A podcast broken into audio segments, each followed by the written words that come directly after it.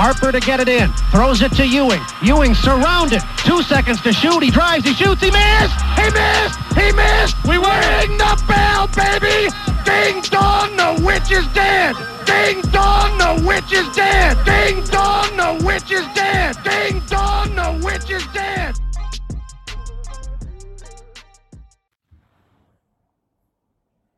Boom.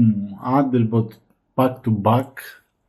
Μετά από πάρα πολύ καιρό και ουσιαστικά σήμερα θα συζητήσουμε το part 2 της συζήτησης για τα play-offs σε ένα σημείο που είμαστε περίπου στο τέλος του πρώτου γύρου, περιμένοντας να ξεκινήσει ο δεύτερος και με αρκετές ομάδες, ειδικά στη Δύση που θα συζητήσουμε, να μην έχουν καταλήξει καν τα ζευγαρώματα. Μόνο οι Warriors έχουν καθαρίσει τους αποδυναμωμένους Nuggets λόγω τραυματισμού με 4-1 και πλέον έχουμε άλλες τρεις σειρές που θα μπορούσαμε να πούμε ότι όλες σχεδόν παίζονται, με τη μία να είναι κάπου φαβόροι οι Suns, τις άλλες δύο να είναι λίγο πιο ρευστές, αν και εκεί θα μπορούσαμε να τα πούμε στη συνέχεια. Dallas. Ναι, και εγώ θα έλεγα ότι είναι μεγάλο φαβόρι. Είναι φαβόρι και το Memphis εγώ θα βάζω φαβόρι. Αλλά θα τα συζητήσουμε αυτά στην πορεία. Το Memphis, ο μόνος λόγος που θα μπορεί να το βάλει στα φαβορί είναι γιατί έχει το έκτο παιχνίδι στην έδρα του. Ναι. Και προηγείται με 3-2. Κατά τα άλλα στη σειρά νομίζω. Το έβδομο θα έχει στην έδρα του. Α, το έκτο είναι στη Μινεσότα. Απλά είναι δύο παιχνίδια. Είναι το άλλο εντός και προηγείται 3-2. Θα τα συζητήσουμε. Για να ξεκινήσουμε από τη σειρά που έχει τελειώσει. Ναι, να πω κι εγώ κάτι γενικό πρώτα. Ότι παρότι στη Δύση έχουν λήξει δύο σειρές λιγότερες από στην Ανατολή. Έτσι, έχει λήξει μόνο μία, ενώ στην Ανατολή έχουν λήξει τρεις. Έχω την αίσθηση ότι ίσως τα ζευγάρια να έχουν λίγο λιγότερη κουβέντα. Υπό την έννοια ότι παίξανε και ένα ρόλο οι τραυματισμοί στο πόσο ανταγωνιστικές είναι κάποιες σειρές. Ναι. Και να ξεκινήσουμε με την πρώτη που και αυτό το παράδειγμα έτσι ισχύει και σε αυτή.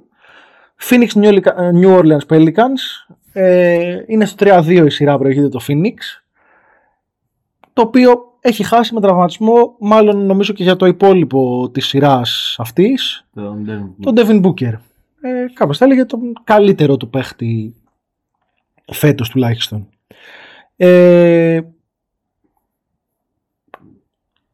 Ένα-ένα έχει πάει σειρά, δηλαδή μια φορά έχει, από ένα break έχει κάνει κάθε ομάδα. Ναι, να πούμε ότι το πρώτο παιχνίδι με τον Devin Booker οι Suns την κέρδισαν σχετικά άνετα. Ναι, δεν θυμάμαι ποιο ήταν τώρα το σκορ ακριβώς. Για 11 πόντους. Okay. Στο δεύτερο παιχνίδι οι Suns ήταν μπροστά στο πρώτο ημίχρονο με έναν εκπληκτικό Devin Booker, ο οποίος τραυματίζεται, δεν γυρνάει ποτέ στο δεύτερο και εν τέλει κερδίζουν οι Pelicans. Και από εκεί και πέρα έχουμε δει τρία μάτς. Το Phoenix να κερδίζει το τρίτο οριακά για 3 πόντους. Ναι, ένα παιχνίδι στο οποίο ήταν ανταγωνιστική οι Pelicans. Το τέταρτο παιχνίδι να κερδίζει Νέα Ορλεάνη ψιλοάνετα για 15 πόντους.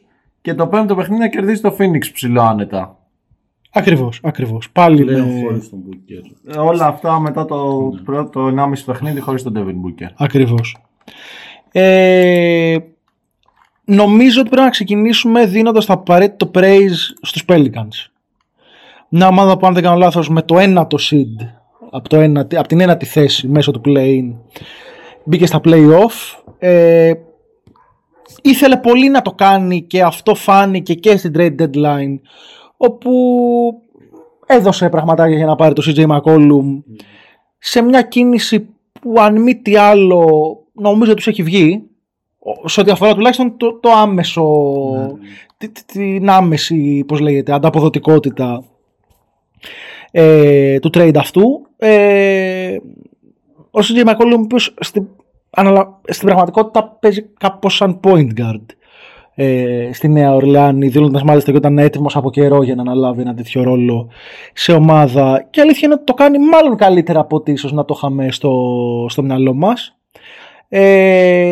Είναι κι άλλοι δύο βασικοί παράγοντες της επιτυχίας, γιατί η επιτυχία είναι ακόμα και με τον τραυματισμό του Booker να έχουν πάρει δύο παιχνίδια η Νέα Ορλεάνη από το Phoenix. Είναι ο Brandon Ingram που κάνει πολύ καλή σειρά, σουτάροντας και σχετικά εύστοχα. Εντάξει, το τελευταίο παιχνίδι που χάσαν όχι και τόσο, δηλαδή ήταν κάτω από 37% εντός παιδιάς. Που έχει κερδίσει η Νέα Ορλεάνη, ο Ingram είναι εξαιρετικός. Ναι, ναι, είναι οριαστικός. Έχει ανεβάσει αρκετά έχει καλά ποσοστά. Έχει ανεβάσει τη δημιουργία του, έχει εξελιχθεί σε ικανό πασέρ, και πτυχές του αμυντικού του παιχνιδιού είναι βελτιωμένες. Πάλι έχει μια δυσκολία και μια αραθυμία στο να σπάσει τα screen, να κυνηγήσει τον αντίπαλό του στην περιφέρεια κτλ. Αλλά δεν είναι και ο Ingram της περσινής χρονιάς ή της αρχής της φετινής χρονιάς που ζητάμε και λέγαμε και για τον Zion και για τον Ingram, μάγκες, ο Zion δεν έπαιζε, το λέγαμε για την περσινή χρονιά. Δεν έχετε πετύχει κάτι ακόμα. Σταματήστε να είστε τόσο μπλαζέ σε ό,τι αφορά και το πίσω μέρος του παρκέ. Δώστε λίγο ενέργεια εκεί. Υπάρχει μια σχετική βελτίωση, και από την άλλη υπάρχει γι' αυτός ο συγκλονιστικός στην πίσω πλευρά του παρκέ τουλάχιστον ρούκι, ο Herbert Jones, ο οποίος είναι... Στα αγγλικά το λένε μένας, δεν μου έρχεται πως μπορώ να το πούμε ακριβώς στα ελληνικά. Είναι ένας δαίμονας, ρε παιδί μου, είναι καταστρεπτικός για τον παίχτη στον οποίο καλείται να μαρκάρει. Ένας εξαιρετικός αμυντικός με μέγεθος, με μακριά χέρια, ο οποίος ταυτόχρονα μπορεί να σπάει τα screen και να κυνηγάει τους παίχτες. Εμφανίζεται σε φάσεις που δεν το περιμένεις και κάνει defensive plays. Νομίζω είναι πάρα πολύ σημαντικός στο παιχνίδι της Νέας Ορλεάνης, ώστε να έχει και μια ισορροπία σε άμυνα και επίθεση. Νομίζω ότι υπάρχουν άλλοι δύο βασικοί ρολίστες οι οποίοι πρέπει να συζητηθούν για τη σειρά αυτή από τη μεριά της Νέας Ορλεάνης. Ο ένας είναι ο Χωσέ Αλβαράδο, ο άνθρωπος ο οποίος έχει σοκάρει όλο το NBA για την πίεση στην μπάλα που βάζει όταν έχει την μπάλα στα χέρια του Chris Paul. Στο τελευταίο ήταν νομίζω και άλλο παιχνίδι όπου τον εξανάγκασε μία φορά σε παράβαση 8 δευτερολέπτων μετάβαση της μπάλας από το πίσω στο μπροστά μέρος του παρκέ, και μάλιστα τον εξανάγκασε και μια δεύτερη που όμως δεν το έδιαν οι διαιτητές, δεν είχε προλάβει να περάσει την άλλη μεριά του παρκέ ο Chris Paul.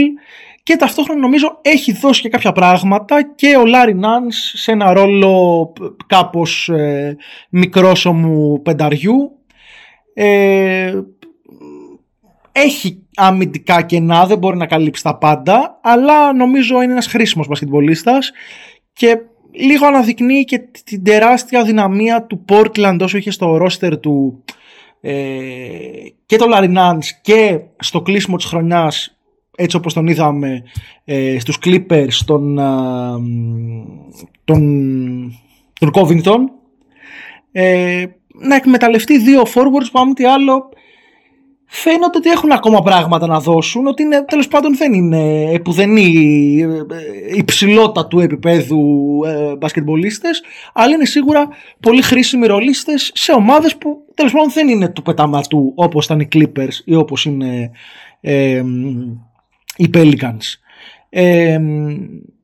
Υπάρχει και κίνηση η οποία δεν ξέρω κατά πόσο είναι ακριβώς πετυχημένη, δίνει μια σχετική σκληράδα αλλά δεν μπορεί να κρατήσει πολλά λεπτά, κυρίως γιατί και αμυντικά και επιθετικά δημιουργεί προβλήματα, με την παρουσία του Jackson Hayes στο 4, ένας πάσης που έγινε draft ως πεντάρι αθλητικό κτλ, θυμίζω πριν από κάποια χρόνια, το 2019 συγκεκριμένα, στη θέση 8 του draft. Δεν είναι μια επιλογή, ένα pick που έχει βγει.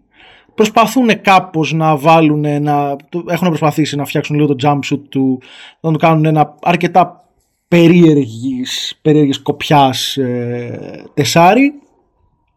Νομίζω ότι στο center έχουν ένα θέμα ξεκάθαρο οι Pelicans αμυντικό, γιατί ο Valanciunas προσφέρει κάποιους πόντους, προσφέρει αρκετό rebounding, αλλά πολύ βαριά πόδια, και απέναντι στο pick and roll του Phoenix τα βαριά πόδια κάνουν μπαμ, και λείψει δηλαδή Devin Booker, εκεί πέρα έχουν χτυπήσει πάρα πολύ έντονα οι Suns. Pick and roll του Chris Paul με τον Aiton, έχεις να διαλέξεις, ή θα φας κάλφαμα από τον Νέιτον ή θα φας mid-range jump shoot από τον Chris Paul. Είναι ένα play το οποίο είναι πιθανότητα από τα πιο δύσκολα plays, ενώ και συγκεκριμένα όταν το εφαρμόζουν αυτοί οι δύο, όχι οι μπασκετβολίστες, να μαρκάρεις σε όλο το NBA. Έχουν πάρει πολλά πράγματα και αμυντικά και επιθετικά από τον Michael Bridges. Ειδικά το τελευταίο του παιχνίδι επιθετικά είχε 12 στα 17 σουτ, 31 πόντους, 4 στα 4 τρίποντα, 5 rebound, 2 assist, ένα κλέψιμο, 4 block με μόλις ένα λάθος. Τρομερό. Ο Michael Bridges. Και μεγάλος step up. Ναι, ο μεγάλο. Η απουσία του Booker. Ο Michael Bridges είναι ένας μπασκετμπολίστας που πλέον νομίζω ξεπερνάει σιγά σιγά την ταμπέλα ενός εξαιρετικού ρολίστα. Φαίνεται ότι μπορεί να γίνει κάτι παραπάνω από αυτό. Ναι, πρέπει να βελτιώσει την τρίπλα του. Ακόμα δεν δημιουργεί το δικό του σουτ κτλ. Αλλά είναι ένας πολύ εύστοχος μπασκετμπολίστας. Ένας συγκλονιστικός αμυντικός αυτός, από τους καλύτερους wing defenders, wing stoppers. Και το Phoenix είναι μια ομάδα την οποία τη γνωρίζουμε. Ναι. Λίγα πράγματα έχουν αλλάξει από πέρσι. Κοίτα, αν υπήρχε ο Booker, πιστεύω η σειρά θα είχε τελειώσει. Ναι, πιθανότατα ναι.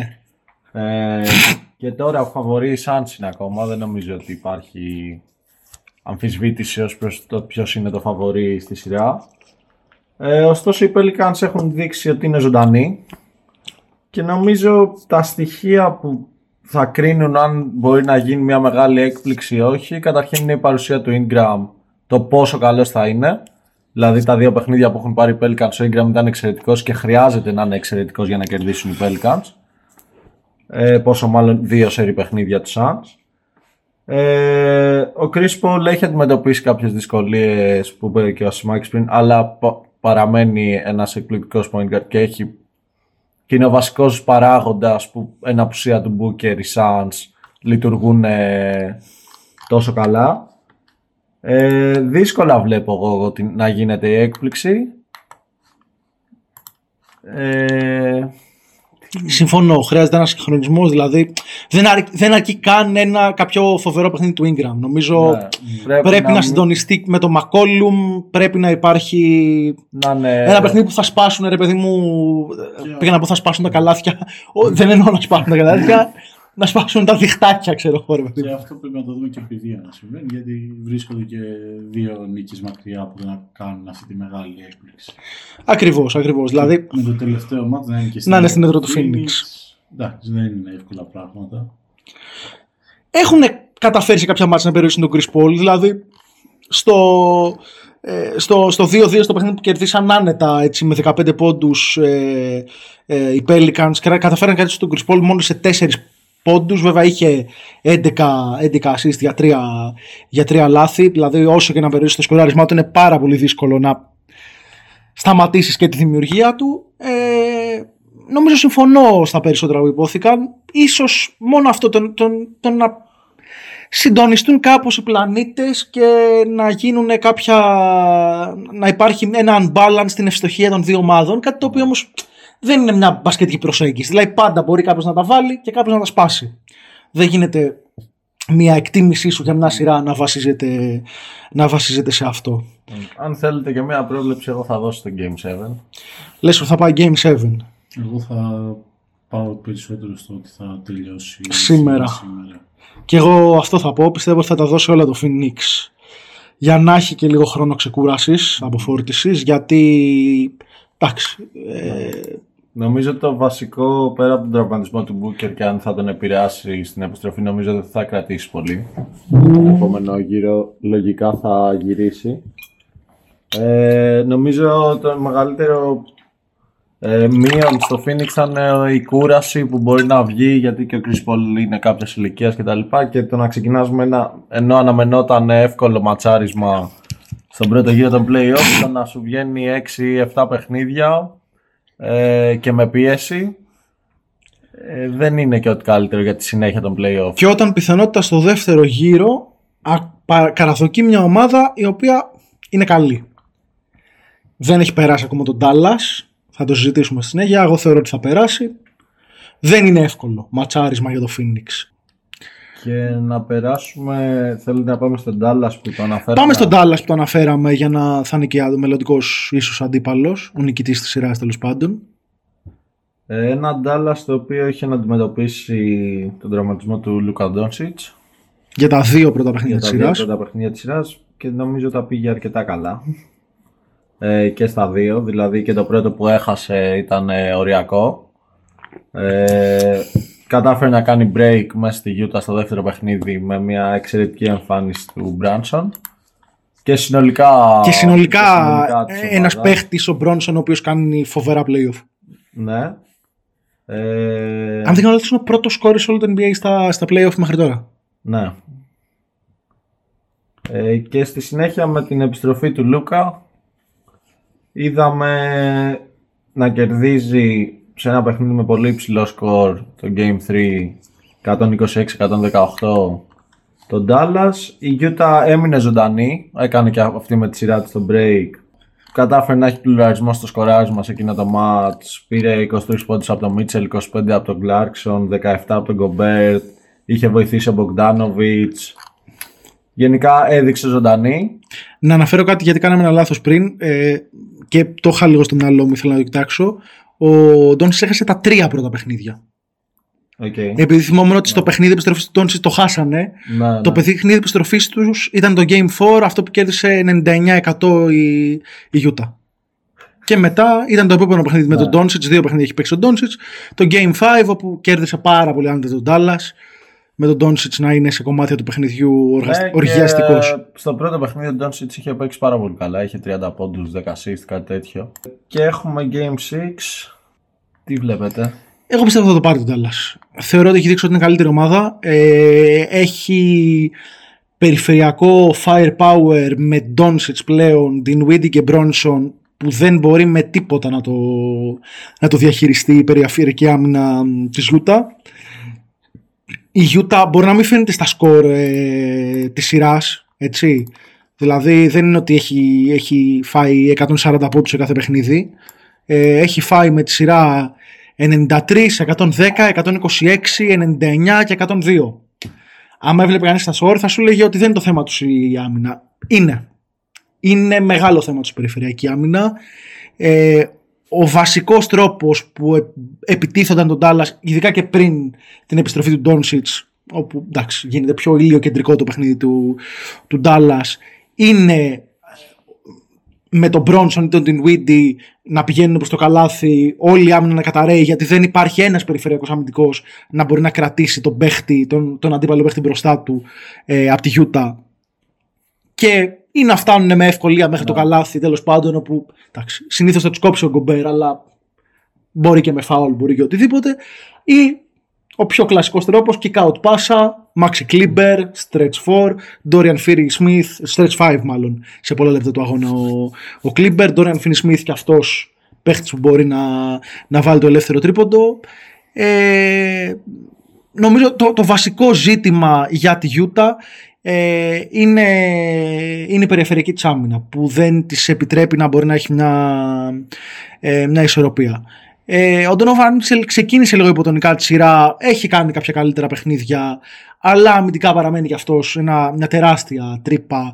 Αν δεν κάνω λάθος, οι αντίπαλοι οι οποίοι μαρκάρονται από τον Ντόνοβαν Μίτσελ σουτάρουν με περίπου 11%, αν θυμάμαι καλά, field goal percentage πάνω από το μέσο όρο τους. Είναι ένα στατιστικό το οποίο κοιτάζει λίγο για το κατά πόσο ένας παίχτης είναι αποδοτικός στην άμυνα. Πρέπει να μιλήσουμε και για την άμυνα του Dallas, η οποία είναι αποτελεσματική, και πρέπει να δούμε και πώς μέσα στη χρονιά, στη regular season ήδη βλέπαμε μια πολύ σημαντική βελτίωση. Δηλαδή θυμάστε στα πρώτα podcast που κάναμε, συζητάγαμε τον Dallas ότι παιδιά δεν λειτουργεί το πράγμα, και αυτή είναι μια ομάδα που από το 22 και μετά, και λίγο πριν ήδη το 22, αλλά από το 22 κατά βάση και μετά βελτιώθηκε ραχδαία. Και τη βοήθησε το trade του Porzingis. Τη βοήθησε τελικά το trade του Porzingis, κάτι το οποίο νομίζω δεν περιμέναμε τόσο. Νομίζω, δεν θυμάμαι αν το γράψαμε ή ήταν στο κομμάτι που δεν γράψαμε, αλλά λίγο συζητάγαμε ότι Και για τις δύο ομάδες δεν πολύ καταλαβαίνουμε το trade, ούτε για τους Wizards ούτε για τον Dallas. Νομίζω στην πράξη και τις δύο ομάδες βοήθησε. Δηλαδή και ο Porzingis στη regular season έδειξε παίχτης που δίνει κάποια πράγματα που χρειάζονταν οι Wizards, και από την άλλη ο Dinwiddie αναστήθηκε στον Dallas και είναι πλέον ένας πολύ κομβικός παίχτης για το rotation τους. Τέριαξε αρκετά νομίζω. Ναι. Δημιουργήσε και μια περιφερειακή μηχανή η οποία είναι πολύ... πολυκέφαλη και πολυδιάστατη. Για την άμυνα νομίζω ότι πρέπει να δώσουμε ξεκάθαρα τα σπέκια μας έτσι, στον Jason Kidd. Δεν περίμενα ότι θα το πω αυτό, αλλά η δουλειά που έχει κάνει στον Dallas είναι πάρα πολύ καλή. Και μετά ειδικά το trade του Porzingis. Ο Porzingis φέτος αν κάτι είχε βελτιώσει ήταν την άμυνά του. Είχε επανέλθει σε κάποια πιο καλά επίπεδα όσο ό,τι αφορά το rim protection του. Ότι ακόμα και μετά αυτό το trade τον Dallas παραμένει μια από τις πολύ καλές άμυνες της Λίγκας. Νομίζω είναι ξεκάθαρα ζήτημα του αμυντικού σχήματος που έχει εμπεδώσει ο Kidd. Και ο Doncic έχει κάνει buy-in και είναι κάπως πιο ok αμυντικά, ειδικά σε σχέση με το πώς ξεκίνησε τη χρονιά. Έχει τουλάχιστον το κορμί να μαρκάρει και κάποιους λίγο πιο ογκώδεις παίχτες κτλ. Παραμένει, τον περνάνε στα πόδια συχνά ok, με βάση τα πόσα δίνει και μπροστά δεν θα τον πολύ κριτικάρουμε γι' αυτό. Πολύ χρήσιμος ψηλός έχει εξελιχθεί ο Dwight Powell. Το pick and roll του ειδικά με τον Doncic είναι ένα πολύ lethal weapon. Έχουν πολύ ψηλό points per position κάθε φορά που τρέχουν pick and roll αυτοί οι δύο. Νομίζω ότι είναι συνολικά μια καλύτερη ομάδα πλέον τον Dallas από τη Utah. Δηλαδή και πιο ισορροπημένη. Και η Utah και έχει και τις αμυντικές τις αδυναμίες αυτές που είπαμε, και επιθετικά δεν έχει καταφέρει ακόμα να πάρει πράγματα από παίχτες που θα πρέπει να είναι σημαντικοί, όπως για παράδειγμα ο Conley. Ο Conley κάνει μια αρκετά κακή σειρά. Αυτό νομίζω είναι αρκετά κομβικό και στο εντάξει τα αμυντικά προβλήματα μάλλον δεν μπορεί να τα ξεπεράσει η Utah.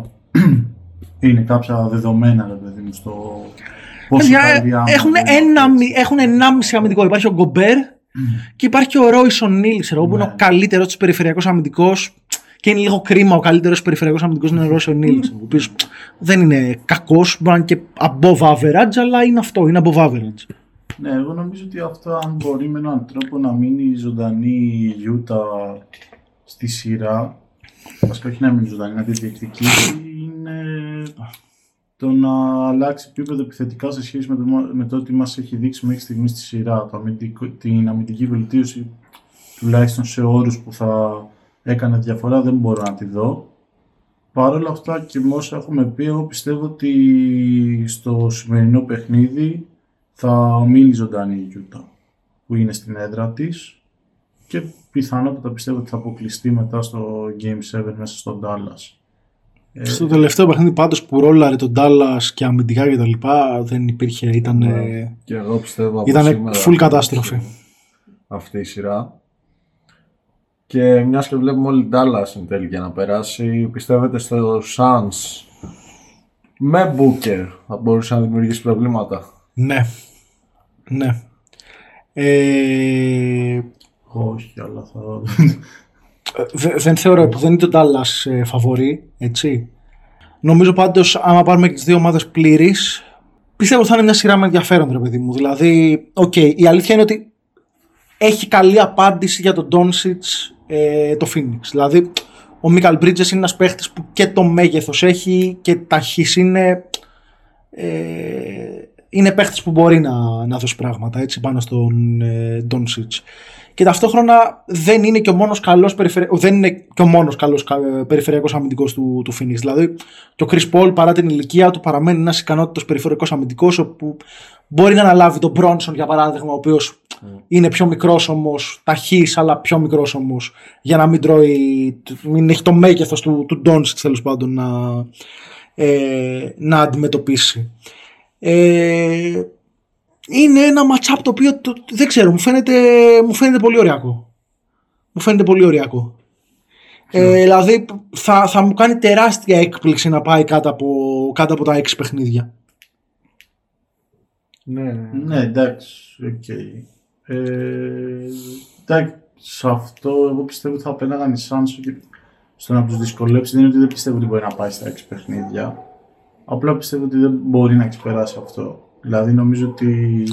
Ναι, γιατί όμως, δηλαδή από το 22 και μετά ο Ντόντσιτς ξανά έχει πιάσει πολύ ψηλά στάνταρ. Ναι ρε παιδί, απλά είναι ότι από τη μία βλέπω τον τρόπο με τον οποίο οι Suns μπορούν να περιορίσουν κάπως την επιθετική ικανότητα του Ντόντσιτς, όπως είπες και εσύ, με τον Bridges που είναι ένας εξαιρετικός αμυντικός και on-ball και ταυτόχρονα με αρκετούς παίκτες που είναι και καλοί off-ball αμυντικοί στις βοήθειες και τα λοιπά. Jay Crowder, ναι. Και απ' την άλλη μπορώ να δω το Phoenix επιθετικά με τον Chris Paul και τον Devin Booker να είναι υγιέστατοι. Να μην σταματιέται από τον Dallas. Ναι, να μην σταματιέται, γιατί ακριβώς θα ψάχνουν συνεχώς και τον παίχτη τον οποίο θα πέφτει πάνω στον Doncic. Το καταλαβαίνω, από την άλλη αυτή είναι η καλύτερη εκδοχή αμυντικά που βλέπουμε του Dallas όσα χρόνια παίζει ο Doncic εκεί. Ναι, δεδομένο. Δηλαδή και επειδή τώρα πιάνουν, ρε παιδί μου, πιθανότατα το πικ του στο αγωνιστικό ως ομάδα, έτσι, ειδικά άμα ξαναφτάσει στο 100% Doncic, εγώ θα ήθελα να δω, ρε παιδί μου, στην πράξη το Phoenix να βάζει προβλήματα στην άμυνα του Dallas, τα οποία να μην μπορούν να απαντηθούν. Γιατί είναι καλή άμυνα, ρε φίλε, τον Dallas. Δεν είναι απλά ότι είναι μια επίθεση με έναν παιχταρά όπως ο Doncic, όπου όταν υπάρχουν καλοί ρολίστες γύρω του γίνονται κατευθείαν μια καλή επίθεση. Έχει αμυντική ισορροπία, έχουν βρει σχήματα τα οποία δουλεύουν, έχουν παίχτες που ξέρουν τον ρόλο τους. Dorian Finney-Smith, Maxi Kleber, ένας παίχτης που άμα κάνει περισσότερες θέσεις από μία. Δεν μπορώ να δω τόσο εύκολα να πω Phoenix και να πω ότι maximum τα 6 παιχνίδια. Ξέρουμε και πώς αγωνίζεται στα play-off ο Doncic. Ένα παίχτη που έχει 30 πόντους μέσο όρο στα play-off, δεν έχει περάσει δεύτερο γύρο, αλλά it's not about him. 100% τουλάχιστον not about him.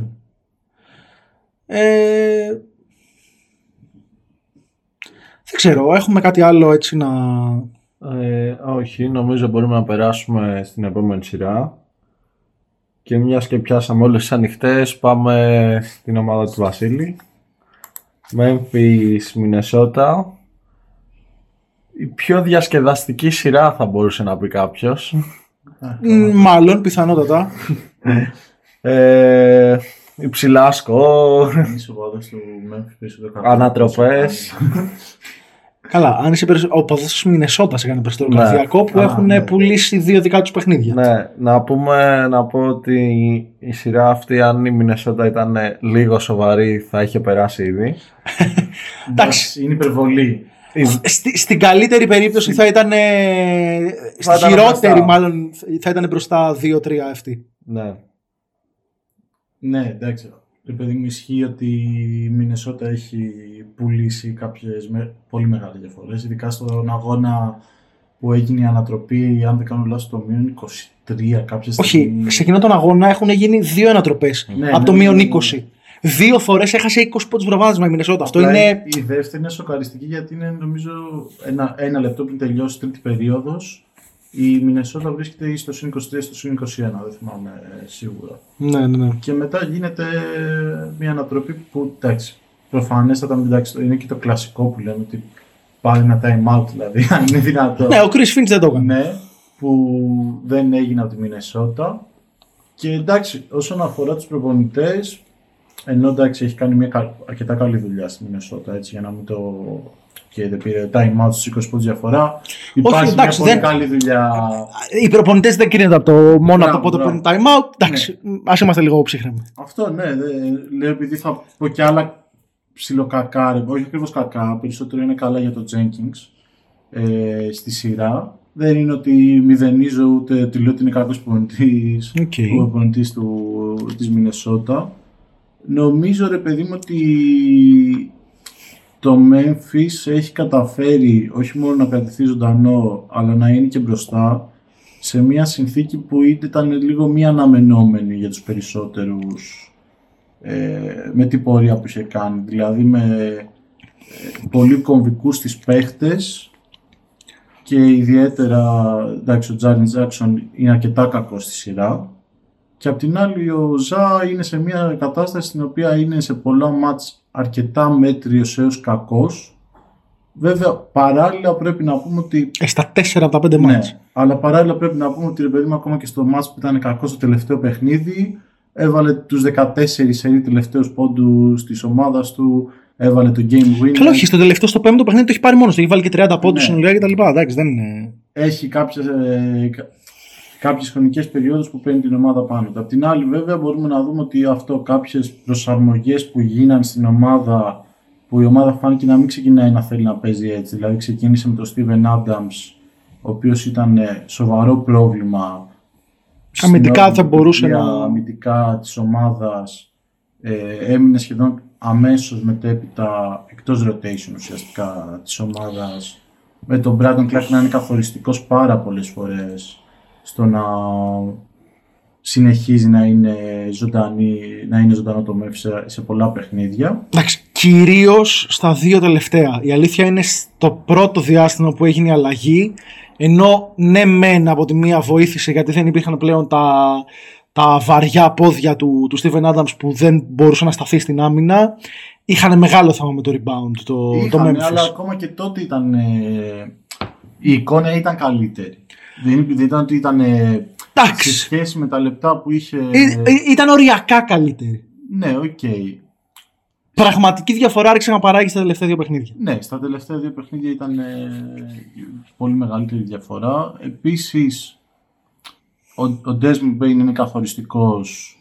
Κάνει μια πάρα πολύ καλή σειρά. Είναι πολύ αποτελεσματικός. Και όχι μόνο στα σου του, γενικά βοηθάει την ομάδα σε διάφορες πλευρές του παιχνιδιού. Ο Ντίλιον Μπρουκς επίσης είναι ένας παίκτης που ενώ πέρυσι ήταν και ένας από τους λόγους που κατάφεραν από τους πιο ουσιαστικούς λόγους που κατάφεραν να μπουν στα play-off, φέτος επιθετικά έχει τρομερό πρόβλημα. Βέβαια και εδώ υπάρχει μια συνθήκη ότι αντίστοιχα όταν βλέπεις την εικόνα του στο αμυντικό κομμάτι της ομάδας βοηθάει τρομερά. Δηλαδή υπήρχε σε ένα παιχνίδι στο οποίο ήταν σοκαριστικά άστοχος και μάλιστα παίρνοντας και πάρα πολλές προσπάθειες και έβλεπες μετά από το συμπλήν στον αγώνα και ήταν στο συν 10. Ναι, γιατί είναι μάλλον ο καλύτερος περιφερειακός αμυντικός. Ναι, γιατί είναι μάλλον ο καλύτερος περιφερειακός αμυντικός. Γενικά θεωρώ ότι είναι μια αρκετά μπερδεμένη κατάσταση στο Memphis αυτό που έχει δημιουργηθεί. Απ' την άλλη, εγώ θα πω ότι με όλα αυτά τα δεδομένα, το ότι καταφέρει να είναι στο 3-2, υπάρχει ένα θετικό το ότι υπάρχουν μεγάλα περιθώρια βελτίωσης. Αν ο Ζα βρει τον καλό του εαυτό και σε χρονική διάρκεια μέσα στα παιχνίδια και όχι σε ξεσπάσματα, και ο Τζάρεν Τζάκσον γίνει έστω λίγο καλύτερος επιθετικά, γιατί αυτή τη στιγμή είναι. Και αμυντικά. Να προσπαθήσει να μην μαζεύει τόσα φάουλ και να παίζει πιο καθαρή άμυνα. Εντάξει, νομίζω τη βλέπεις τη σειρά λίγο. Ναι, λίγο. Όχι μπλε γυαλιά, γιατί και δύο μπλε φοράνε. Εγώ λέω ότι ο Jazz τα πρώτα 4 παιχνίδια ήταν περισσότερο κακός παραμέτριος, αν λάβει κανείς υπόψη και τις δύο μεριές του παρκέ. Έχει τραγικές βραδιές αμυντικά και με λίγο κακό body language, δηλαδή παρατάει φάσεις με πολύ μεγαλύτερη ευκολία από ότι θα έπρεπε σε ένα παιχνίδι play-off. Είπες και εσύ για τον Desmond Bain. Ο Desmond Bain δεν είναι απλά πολύ καλός για το Memphis, είναι με διαφορά ο καλύτερος του παίχτη στη σειρά, με διαφορά και ο πιο συνεπής. Ναι, είναι σημαντικό ότι το Memphis έχει καταλήξει να προηγείται, ενώ ο Τζα έχει την εικόνα που έχει και ο Τζάρεν έχει την εικόνα που έχει, αλλά η αλήθεια είναι ότι αν έχει δει κανείς και τα 5 παιχνίδια της σειράς θα του κάνει εντύπωση ότι το Memphis προηγείται, ειδικά όπως είπαμε εκείνο το παιχνίδι με τις δύο ανατροπές στους 20 πόντους ήταν τραγική διαχείριση από πλευράς Μινεσότα και προπονητή και του Towns, ο οποίος δεν κάνει ακριβώς κακή σειρά, αλλά έχει μεγάλα κακά διαστήματα εντός παιχνιδιών, όπου είναι πάρα πολύ παθητικός στην επίθεση. Χαρακτηριστικό ήταν το παιχνίδι εκείνο που χάσανε, το οποίο είχε πάρει 5 σουτ, ξέρω εγώ, κάτι στο δεύτερο μήχρονο και είπε ότι εντάξει, μου κλείνει το καλάθι, πρέπει να τρέχω στο play, τι θα κάνεις, του πάνε, για να, όταν πας σπίτι για να λύσετε τα προβλήματα που έχετε, λέει θα πιω ένα ποτήρι κρασί και θα πρέπει να χαλαρώσω. Οκ, σαν attitude, ενώ δεν θέλω απαραίτητα ένας μπασκετμπολίστας να ζει και να πεθαίνει έχοντας στο μυαλό του την νίκη και την ήττα, όταν δεν είναι παίχτης της ομάδας μου.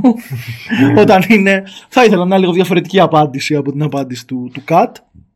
Νομίζω πως η Μινεσότα θα είχε καθαρίσει τη σειρά αν μπορούσε να πάρει όχι αυτά που της έδινε ο Ντάντζελο Ράσελ στη regular season, όπου έχει κάνει μια αρκετά καλή regular season ο Ντάντζελο Ράσελ, αν ο Ντάντζελο Ράσελ μπορούσε να είναι ελάχιστα μέτριος.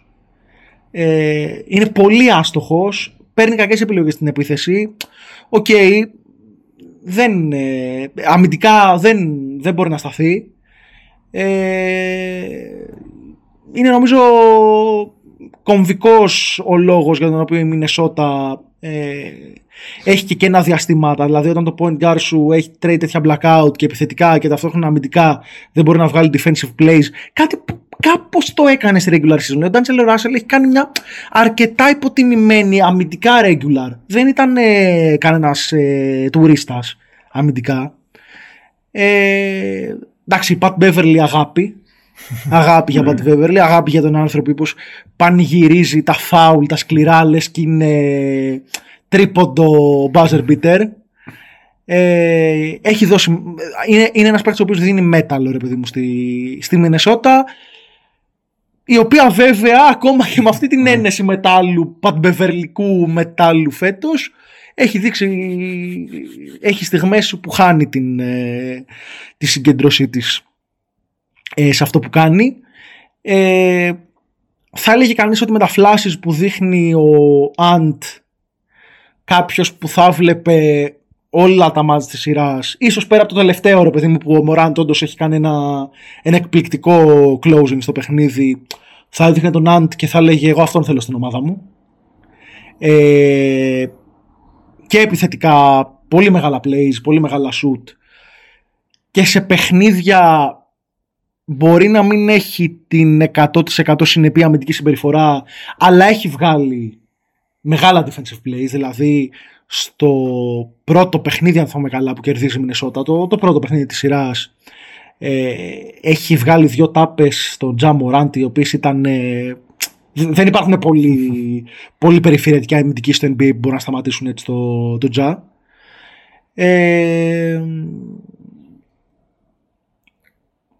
Αν κάτι λίγο σε αυτή τη σειρά που παίζεται ένα μπάσκετμπολ άναρχο, με πολλά φάουλ, με εκατέρωθεν καταρρεύσεις, ρε παιδί μου, κολλάψεις, αυτό που λέμε, τέλος πάντων, το καταρρεύσεις δεν ακούγεται τόσο ωραίο στα ελληνικά, είναι κάπως, είναι ότι η Μινεσότα, ενώ συνολικά στη regular είχε μια ισορροπία και τέλος πάντων καταφέρει να βρει μια ισορροπία σε άμυνα και επίθεση, έχει παίχτες των οποίων το one-wayness κάπως επηρεάζει. Αλλά από τη μία τον Ντάντσελο Ράσελ, ο οποίος είναι κακός επιθετικά τώρα, και επειδή δεν είναι και two-way player, το να είναι κακός επιθετικά επηρεάζει πάρα πολύ την ομάδα, γιατί δεν είναι και ότι αμυντικά θα είναι playmaker αμυντικός. Και αντίστοιχα παίχτες όπως ο Vanderbilt και ο McDaniels, παίχτες που έχεις δηλαδή στο rotation σου για την άμυνα, ελπίζοντας ότι θα σου βάλουν και κάποια ελεύθερα shoot. Υπάρχουν παιχνίδια από αυτοί οι δύο παίχτες δεν έχουν καταφέρει να βάλουν ούτε αυτά. Και άρα από παίχτες που είναι χρήσιμοι ρολίστες στη regular season, τώρα σε μια συνθήκη μεγαλύτερης πίεσης, που εγώ τους εκτιμάω και τους δύο πάρα πολλούς αμπασκετμπολίστες, ίσως να χρειάζεται ένα step up και επιθετικά για να μπορεί η Μινεσότα να πάρει τη σειρά, ρε παιδί μου, να πάρει τη σειρά. Γιατί πλέον το Memphis ένα παιχνίδι χρειάζεται. Ναι, εγώ δεν έχω να προσθέσω κάτι στο κομμάτι της ανάλυσης. Απλά θα ευχηθώ να πάει σε Game 7. Να το δούμε έτσι. Να απολαύσουμε άλλα δύο τέτοια μάτς νεανικού μπάσκετ, γιατί είναι και δύο πολύ νεανικές ομάδες, ταλέντου, με τα κακά που αυτό συνεπάγεται. Εντάξει, όποια και από τις δύο και αν περάσει, με την εικόνα που μας έχουν δείξει μέχρι τώρα, δεν μπορώ να κάνω κάποια σαφή πρόβλεψη.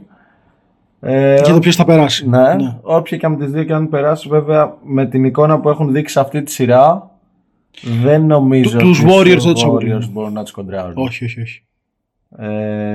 Πέρα από τα ματσαρίσματα και τα λοιπά, σε επίπεδο σοβαρότητας, εμπειρίας, mentality και τα λοιπά, νομίζω ότι είναι πολύ πιο πίσω.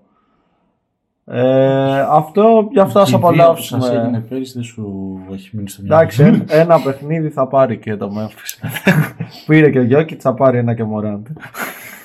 Αν περάσει. Αν περάσει. Και ένα μικρό τέτοιο, εγώ λίγο διαφωνώ ότι έχει κάνει σκληρό outcoach ο Jenkins στον Finch. Δηλαδή, του Finch είναι χαρακτηριστικό ότι δεν έχει πάρει δύο φορές time out σε ακραία σέρι του αντιπάλου. Από εκεί πέρα, νομίζω ότι στην αρχική προσέγγιση των παιχνιδιών, ειδικά στην αρχή της σειράς, έβαλε περισσότερες δυσκολίες από το πουθενά η Μινεσότα στο Memphis.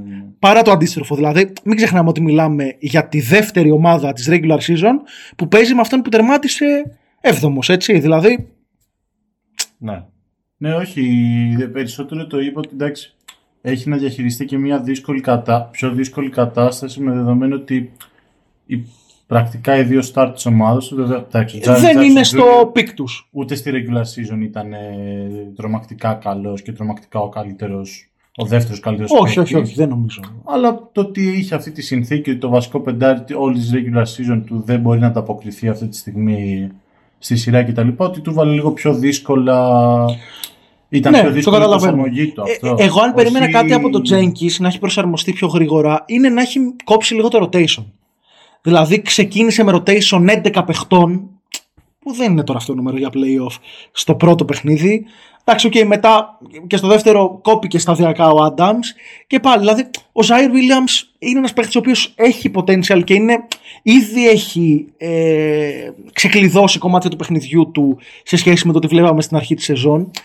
Δεν είναι ένας παίκτης ο οποίος νομίζω ότι μπορεί αυτή τη στιγμή να παίρνει εύκολα λεπτά σε αγώνες play-off. Ειδικά.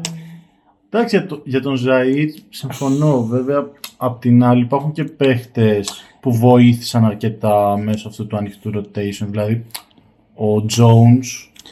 Ναι, οκ. Είχε βοηθήσει. Θα πάρεις πράγματα από κάποιους παίχτες. Το ζήτημα είναι αν θα έπαιρνες περισσότερα με ένα πιο σφιχτό rotation, με μικρότερες αλλαγές στην πεντάδα, κρατώντας πάντα περισσότερους starters κυλιόμενα μέσα στις πεντάδες κτλ.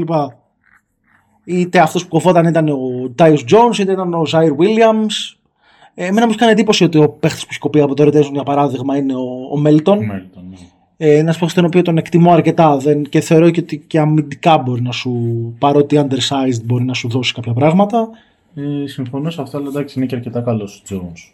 Ναι, δηλαδή, ναι, ναι. Έχει βοηθήσει αρκετά, οπότε αντιλαμβάνομαι λίγο το ότι με δεδομένο ότι παίζει και τα λεπτά που παίζει ο Μωράτη δεν χωράνε πάρα πολύ. Και ο Bain αντίστοιχα. Ναι, το καταλαβαίνω. Ναι, δεν χωράνε και πάρα πολύ και οι δύο. Εντάξει, σε αυτό εγώ περισσότερο με τον Zaire Williams το βλέπω πάρα πολύ. Εντάξει, δεν υπάρχει λόγος να συνεχίσει να παίρνει λεπτά στους αγώνες. Περισσότερο το βλέπω ότι μάλλον θέλανε να του δώσουν και κάποια λεπτά play-off, ρε παιδί μου, για το μέλλον, παρά το ότι πίστευε και κάποιος ότι θα βοηθήσει την ομάδα περισσότερο από... Απλά... Ακόμα και από άλλους παίχτες που τώρα και εκτός. Δηλαδή... είναι fucking playoffs, δεν σκέφτεσαι το μέλλον. Ναι, όχι, συμφωνώ. Ναι. Ειδικά όταν είσαι και το νούμερο 2, έτσι, seed. Στο τελευταίο παιχνίδι, μόνο 4 λεπτά έπαιξε ο Zaire Williams και έπαιξε άλλα 2-3 λεπτά στην πραγματικότητα ο Conchar, ο οποίος πήρε τη θέση του Zaire Williams στο rotation εντός ροής παιχνιδιού. Ναι. Άμα μετρήσω σε ένα παίχτη, γιατί αυτό ήταν στην πραγματικότητα, τον Zaire Williams με τον Conchar, μείωσε το rotation σε 9 παίχτες. Το 9 εγώ πιστεύω ότι είναι το maximum που πρέπει να τρέξει στα playoff. Εγώ τους προπονητές, βλέπε Doc Rivers, βλέπε Nate McMillan, που επιμένουν σε full πεντάδες αναπληρωματικών στα playoff, δεν τους μπορώ. Δηλαδή κάπου όπα. Ίσως να είναι και λίγο ζήτημα για το Memphis, ότι εντάξει, επέλεγε πάρα πολύ ανοιχτά rotation καθόλου τη regular season. Σωστά. Οκ. Okay. Για μένα, γιατί όντως έβγαλε και παίχτες που έχουν ενδιαφέρον, ρε παιδί μου. Αλλά ναι, όντως σε μια κατάσταση play-off, μάλλον. Εγώ για να κλείσουμε για αυτή τη σειρά θα πω ότι περιμένω να δω αν θα παραμείνει το ίδιο το impact του Brandon Clarke και στο τελευταίο ένα ή στα τελευταία δύο παιχνίδια. Στο τελευταίο μάτς ήταν εξαιρετικός με 21 πόντους και 15 rebound. Εγώ αν ήμουν Chris Finch θα τους έδειχνα αυτό το start line στα πεντάρια μου και στους ψηλούς μου, στα forwards μου, και θα σας έλεγα είστε σοβαροί. Δεν γίνεται να σας παίρνει 15 rebound τον Brandon Clarke. Επίσης τα 9 είναι επιθετικά. Σωστά, ναι. Συγγνώμη, τα 9 είναι επιθετικά, ναι. 9 επιθετικά. Δεν είναι. Είναι ένα νούμερο το οποίο είναι απαγορευτικό για μια ομάδα. Δηλαδή πρέπει η Μινεσότα να εστιάσει εκεί. Ότι θα πάρει την απόφαση στο Memphis για να μπορεί να παίξει άμυνες, να έχει μάθει τον Brandon Clarke, αλλά τη μάχη των rebound θα τη χάσει, πώς λέγεται, οριστικά. Ειδικά όταν και ο δεύτερος ψηλός που χρησιμοποίησε και βασικό το Memphis στο τελευταίο παιχνίδι με συγκλονιστική αποτυχία ήταν ο Σαβιέ Τίλμαν. Ναι. Εγώ από τον Τίλμαν θα προτιμούσα 10 λεπτά του Άνταμς. Ο screener για rebounder. Σε άλλο μάτσο ο Τίλμαν ήταν καλός. Με τη Μινεσότα είναι λίγο περίπου. Επίσης, ας πούμε, στα rebound που λέγαμε πριν, ενώ ήταν σοβαρό πρόβλημα για το Memphis και στα πρώτα μάτς, σκέψου ότι πλέον έχει μεγαλύτερο μεσόρο rebound το Memphis. Γι' αυτό λέω ότι θα πρέπει η Μινεσότα να πει να βάλει και κόκκινη γραμμή. Ναι, και να. Για Towns, σοβαρέψου. Και να περάσουμε και στην τελευταία σειρά, τη μόνη τελειωμένη.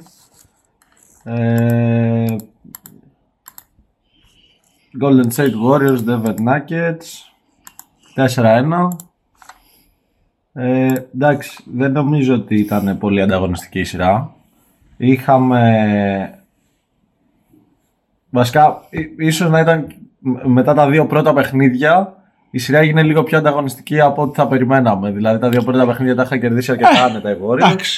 Κατάφερε ο Jokic, γενικά έκανε μια πολύ καλή σειρά. Έκανε και πολύ μια τρομερία εμφάνιση με 37 πόντους κτλ. Κατάφερε να πάρει ένα μάτς, να μην γίνει, αν εν τέλει είναι αυτός ο πρώτος MVP ο οποίος τρώει σουέπ στα play-off, στον πρώτο γύρο. Νομίζω οι Warriors, εντάξει, ο Jordan Poole ήταν εξαιρετικός για τα περισσότερα μάτς. Νομίζω το τελευταίο μόνο δεν ήταν καθόλου καλός. Και του βγήκε και του πήρε θέση ο Gary Payton στην πεντάδα κλεισίματος, ο οποίος πήγε πολύ καλά. Επίσης έβαλε και κρίσιμα τρίποντα και με την άμυνα βοήθησε. Νομίζω αν ένα στοιχείο μπορεί να προβληματίσει τους Warriors από αυτή τη σειρά είναι λίγο η άμυνά τους. Νομίζω ότι τα περισσότερα παιχνίδια τα κέρδισαν μέσα από την επίθεσή τους και το πόσο καλή ήταν επιθετικά. Γιατί μιλάμε και για ένα δεδομένης δυναμικότητας στην Denver, με το Jokic να είναι απίθανος, αλλά γύρω του να μην έχει βοήθειες.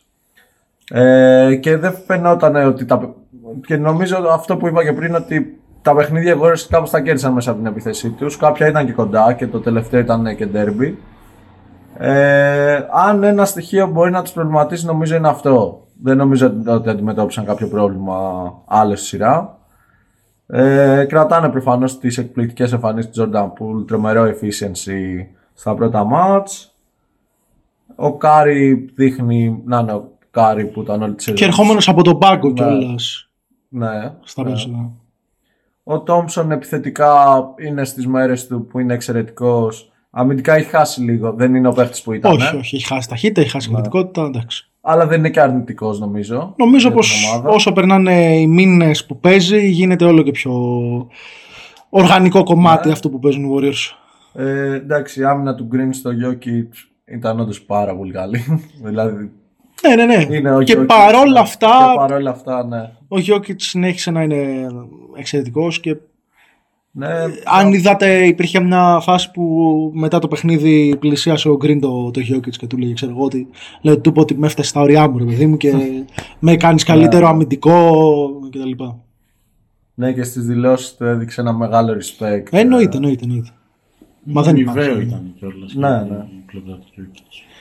Ο Draymond Green είναι από τους πιο έξυπνους μπασκετμπολίστες στον παρκέ. Οι έξυπνοι μπασκετμπολίστες αναγνωρίζουν το ποιος αντίπαλος είναι πραγματικά elite. Του είχε κάνει νομίζω και ένα κλέψιμο στο Game 3, νομίζω πολύ χρήσιμο. Ένα φοβερό κλέψιμο στις τελευταίες φάσεις που ουσιαστικά εκεί κρίθηκε το παιχνίδι. Δεν ξέρω τι θέλουμε να πούμε παραπάνω για αυτή τη σειρά. Μπορείς νομίζω να πεις και πολλά πράγματα. Ένα μεγάλο κρίμα που δεν είδαμε πάλι υγιείς τον Denver. Ναι, εντάξει, το ξέραμε από αρκετά αρχές σεζόν. Αλλά εντάξει, εμένα μου μένει ένα αποθυμένο να δω αυτή την ομάδα υγιή στα play-off. Εντάξει, προφανώς του χρόνου έχουν μέλλον. Αναμένεται η επιστροφή του Μάρι, αναμένεται η επιστροφή του Porter Junior. Έχει μέλλον η ομάδα του Denver. Ο Jokic είναι εκπληκτικός. Μας χάρισε μια απίστευτη regular season. Λογικά θα πάρει και το MVP. Είναι το μάλλον ναι. Στιγμή.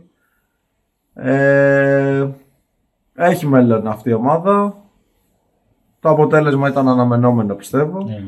Αυτό μόνο. Και εγώ ένα σχόλιο για τους τραυματισμούς είχα να κάνω, ότι η σειρά του Phoenix με τη Νέα Ορλεάνη και η σειρά του Dallas με τη Utah γίνανε πιο ανταγωνιστικές από ό,τι πιστεύω θα ήταν λόγω τραυματισμών. Μπούκερ από τη μία, Doncic στην άλλη. Το Golden State με τον Denver δεν το νιώθουμε τόσο κοντά μας, γιατί είναι τραυματισμοί μακροχρόνιοι που τους ξέραμε πολύ καλά. Του Murray και πριν μπει η σεζόν. Αλλά είναι μια σειρά που θα μπορούσε να είναι πιο ανταγωνιστική αν αυτοί οι δύο επιστρέφανε. Ο Murray καλά υποτίθεται ότι είναι πλέον, έχει περάσει τη φάση αποθεραπείας. Απλά δεν ένιωθε έτοιμος να μπει σε συνθήκες playoff basketball να παίξει, και νομίζω καλά κάνανε κιόλας. Δηλαδή και ένα παιχνίδι παραπάνω να κερδίζανε δεν ήταν κάτι το οποίο αξίζει να ρισκάρεις. Ακόμα και κάποιο μυϊκό τραυματισμό λόγω καταπώνησης για να κερδίσεις ένα παιχνίδι παραπάνω. Το Denver, αυτό που είπατε, έχει μέλλον, έχει τρεις νεαρούς παίχτες καλούς. Να δούμε πόσο καλούς για τους άλλους δύο, γιατί ο Porter θυμάστε ότι μπήκε άσχημα στη σεζόν. Μπορεί γι' αυτό να έφτυγε ο τραυματισμός του, αλλά έχει υπογράψει, θυμίζω, ένα πάρα πολύ ψηλό συμβόλαιο. Έχει ένα νόημα να δούμε πώς θα μπει στην επόμενη σεζόν. Και ελπίζω και ο Murray, επειδή είναι ένας παίκτης ο οποίος, παρότι δεν είναι κανένα μεγάλο κορμί, έχει στοιχεία αθλητικότητα στο παιχνίδι του. Μακάρι να μην τον έχει επηρεάσει σημαντικά ο χιαστός. Αυτά. Ναι. Και να πω για τους Warriors, και αυτό που είπα και πριν για το πιθανό διασταύρωμα, που πιστεύω ότι δεν θα έχουν. Όποια και από τις δύο κατ' είναι, φαίνονται πολύ πιο έτοιμοι. Κάτι που δημιουργεί και μια συνθήκη, ίσως αν επιβεβαιωθούμε, γιατί εντάξει, μπάσκετ είναι ποτέ, δεν ξέρεις. Αν επιβεβαιωθούμε ότι θα φτάσουν τελικούς περιφέρειας ως η πιο ξεκούραστη ομάδα, ό,τι και να έχει γίνει στα άλλα μάτς. Δεν νομίζω ότι και σαν Dallas να πάει, και σαν Utah να πάει, που λέει ο λόγος, δεν νομίζω ότι θα είναι πιο άνετη, μια άνετη επικράτηση. Εντάξει, στο Suns Utah εγώ θα βλέπα σκούπα, να σου πω την αλήθεια, ίσως, αλλά... Εντάξει. Θα έχουν περάσει τον Dallas όμως για να πάνε, οπότε μπορεί να έχει αλλάξει κάτι. Σωστά, έχεις δίκιο. Μπορεί να έχουν βρει... Κάτι να έχει αλλάξει. Να έχουν βρει κάποιο μυστικό όπλο. Αυτά νομίζω, έτσι. Ναι, αυτά για τη Δύση. Θέλετε να κάνουμε μια σύγκριση Ανατολής-Δύσης?